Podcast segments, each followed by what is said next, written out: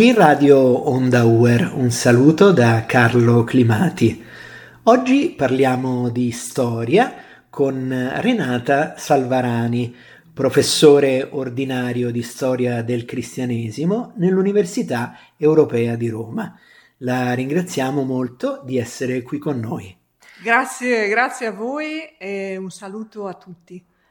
Bene, oggi con lei parliamo di storia e cominciamo anche con una eh, con una domanda personale, anche perché è interessante conoscere la storia di chi ecco, insegna la storia, penso sapere come nasce il proprio interesse, anche per ricordare quello che, che, è stata un po' la sua vita e, e, confrontarla anche con i giovani di oggi, no? che, che si avvicinano alla storia. E direi quindi come nasce il suo interesse per la storia? Ed è una domanda pungente, come sa fare il nostro Climati, che è un bravissimo giornalista.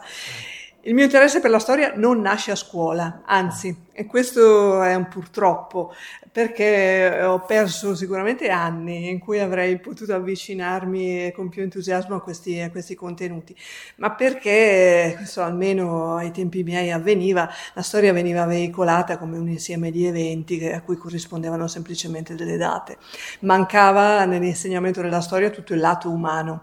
Quindi io ho cominciato ad accostarmi a questi temi e a provare un interesse profondo, il coinvolgimento vero e a far emergere le domande solo più tardi, solo all'età, diciamo così, eh, dell'università, alla maggiore età, in relazione con l'interesse, con eh, l'impegno civico e con la politica. Più si capisce eh, come una società funziona, quali sono i suoi meccanismi, quali sono i suoi problemi, più ci si chiede in modo autentico, in modo profondo, che cosa succedeva prima perché siamo arrivati a questo punto? Quali sono i passaggi che ci hanno portato a essere quello che noi siamo oggi? Come funzionano i rapporti fra le persone, i rapporti di potere e quindi se vogliamo trasformare la nostra società di oggi facciamo un passo indietro e ci chiediamo che cosa è successo prima di questo. Quindi direi a partire dall'impegno civico. Poi io sono stata molto fortunata perché ho avuto dei grandi maestri, eh, il professor Andenna all'Università Cattolica, Cosimo Damiano Fonseca, Franco Cardini, Piccirillo, Michele Piccirillo, l'archeologo francescano uh, di Terra Santa, al quale devo moltissimo. E grazie a loro proprio eh, sono stata guidata nel cercare queste interconnessioni fra il presente e il passato e a capire che eh, lo studio della storia altro non è che studiare esseri umani, che si relazionano con altri esseri umani nello spazio e rispetto alle grandi scelte, alle grandi questioni che poi portano a mettere in evidenza e a determinare i fenomeni della storia, quelli che noi chiamiamo i fenomeni della storia o i grandi eventi, i grandi, i grandi fatti. Quindi da questo cerco poi di partire anche con, con, i miei studenti di adesso, dal togliere un po' quella incrostazione di noia e di determinismo che purtroppo grava sull'interesse rispetto alla storia. Ecco, e che cosa significa insegnare storia oggi ai giovani?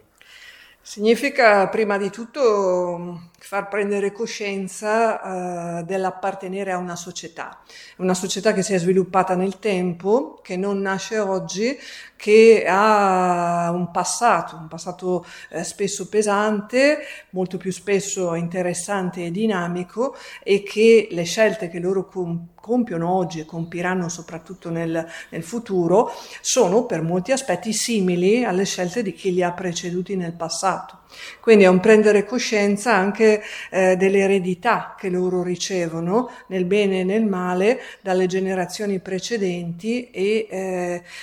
farli avvicinare piano piano al mondo che li circonda, al mondo di cui loro già sono parte e farli avvicinare, si spera, sempre più in profondità, facendo emergere da loro le domande che riguardano l'essere umano e l'umanità di oggi. Per cui quella massima di Henri René Marroux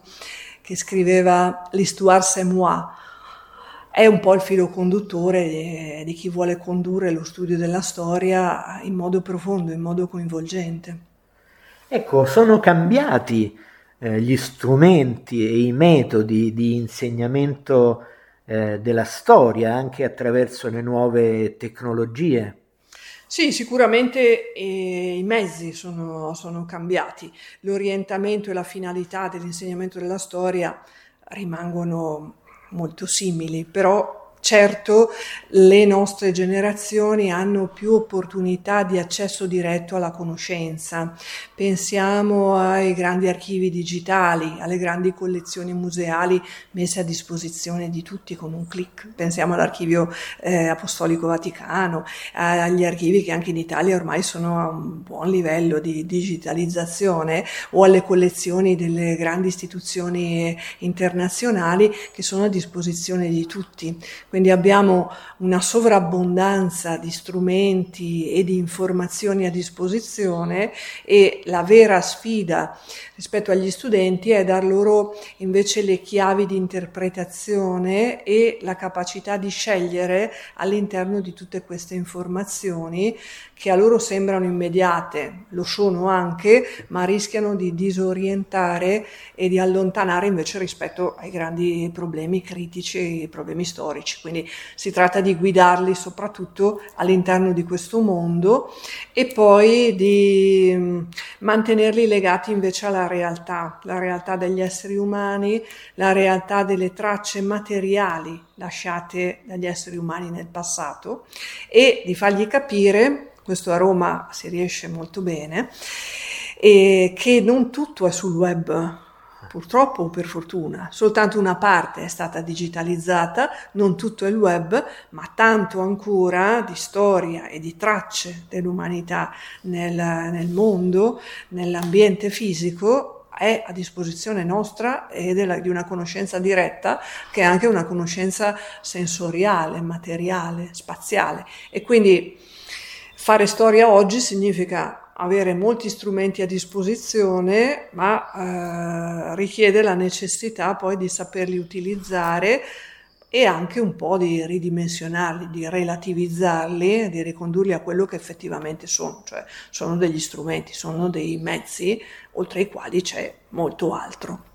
Ecco, è bello questo tema, lo vogliamo eh, approfondire, quindi eh, volevo chiedere se la storia può essere letta e conosciuta anche a partire dallo spazio e dagli ambienti in cui viviamo.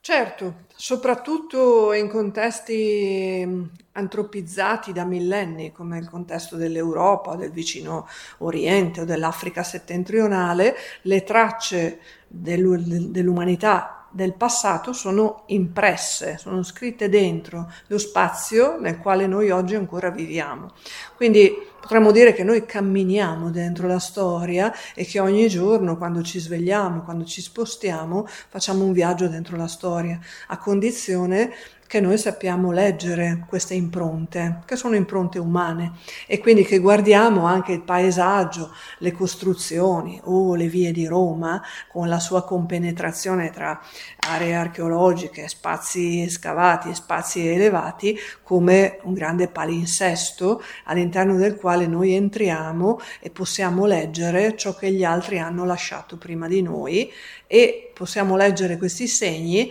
come simboli all'interno dei codici culturali a cui appartenevano gli esseri umani, uomini e donne che ci hanno preceduto in questi stessi luoghi. Ecco quindi che eh, una buona parte, quest'anno più della metà, delle mie lezioni cerco di tenerle all'aperto negli spazi di Roma,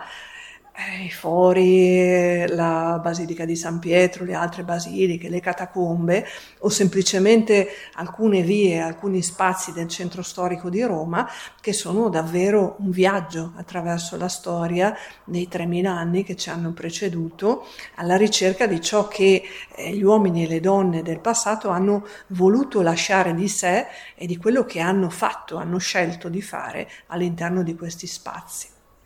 Ecco, proprio a proposito di ciò che c'è stato eh, prima di noi,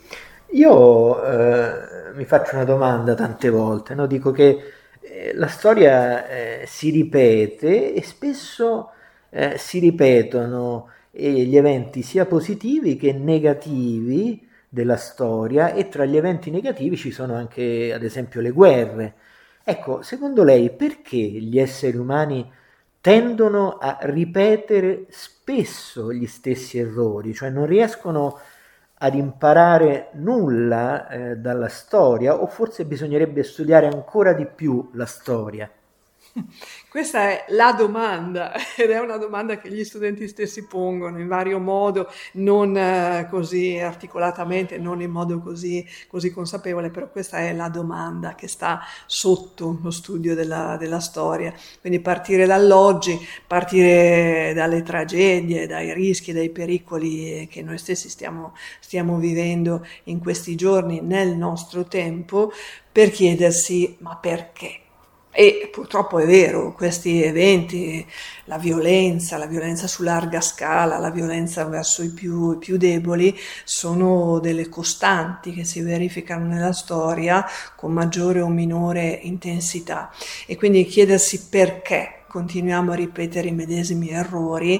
eh, implica questa è una mia opinione, da una parte riconoscere che c'è un fondamento antropologico, quindi ci sono degli aspetti che si devono alla stessa natura umana, che è portatrice del limite, del male, e dall'altra parte però c'è la componente morale, la componente razionale e la componente della scelta. Quindi forse rileggere la storia a partire dal libero arbitrio e dalla libertà dell'essere umano ci aiuta a capire quali fenomeni e quali eventi sono frutto di scelte, di tante scelte e di induzione a una scelta verso il male e non verso il bene. Il compito della storia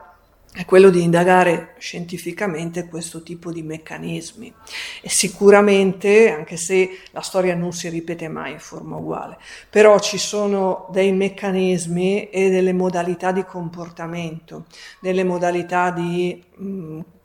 costringere gli altri esseri umani e di imporre il potere che si ripetono. Ecco, studiarle a partire da una consapevolezza di tipo antropologico può portare, speriamo che questo avvenga, anche a smontarle, quindi a depotenziarle e a far sì che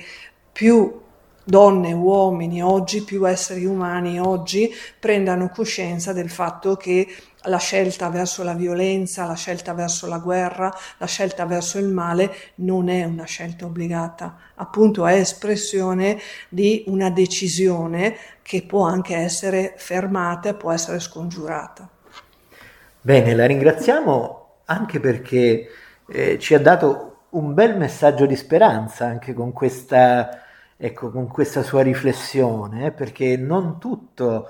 ecco, il male rimane un male, ma il male si può evitare, si può vincere anche con l'esperienza e anche con lo, con lo studio della storia. Quindi ringraziamo molto Renata Salvarani, professore ordinario di storia del cristianesimo presso eh, l'Università Europea di Roma per essere stata con noi e do appuntamento alle nostre ascoltatrici e ai nostri ascoltatori per altre trasmissioni qui su Radio Onda UER. A presto. Grazie Carlo Climati, un carissimo saluto agli ascoltatori di Radio Onda UER. Grazie e a presto.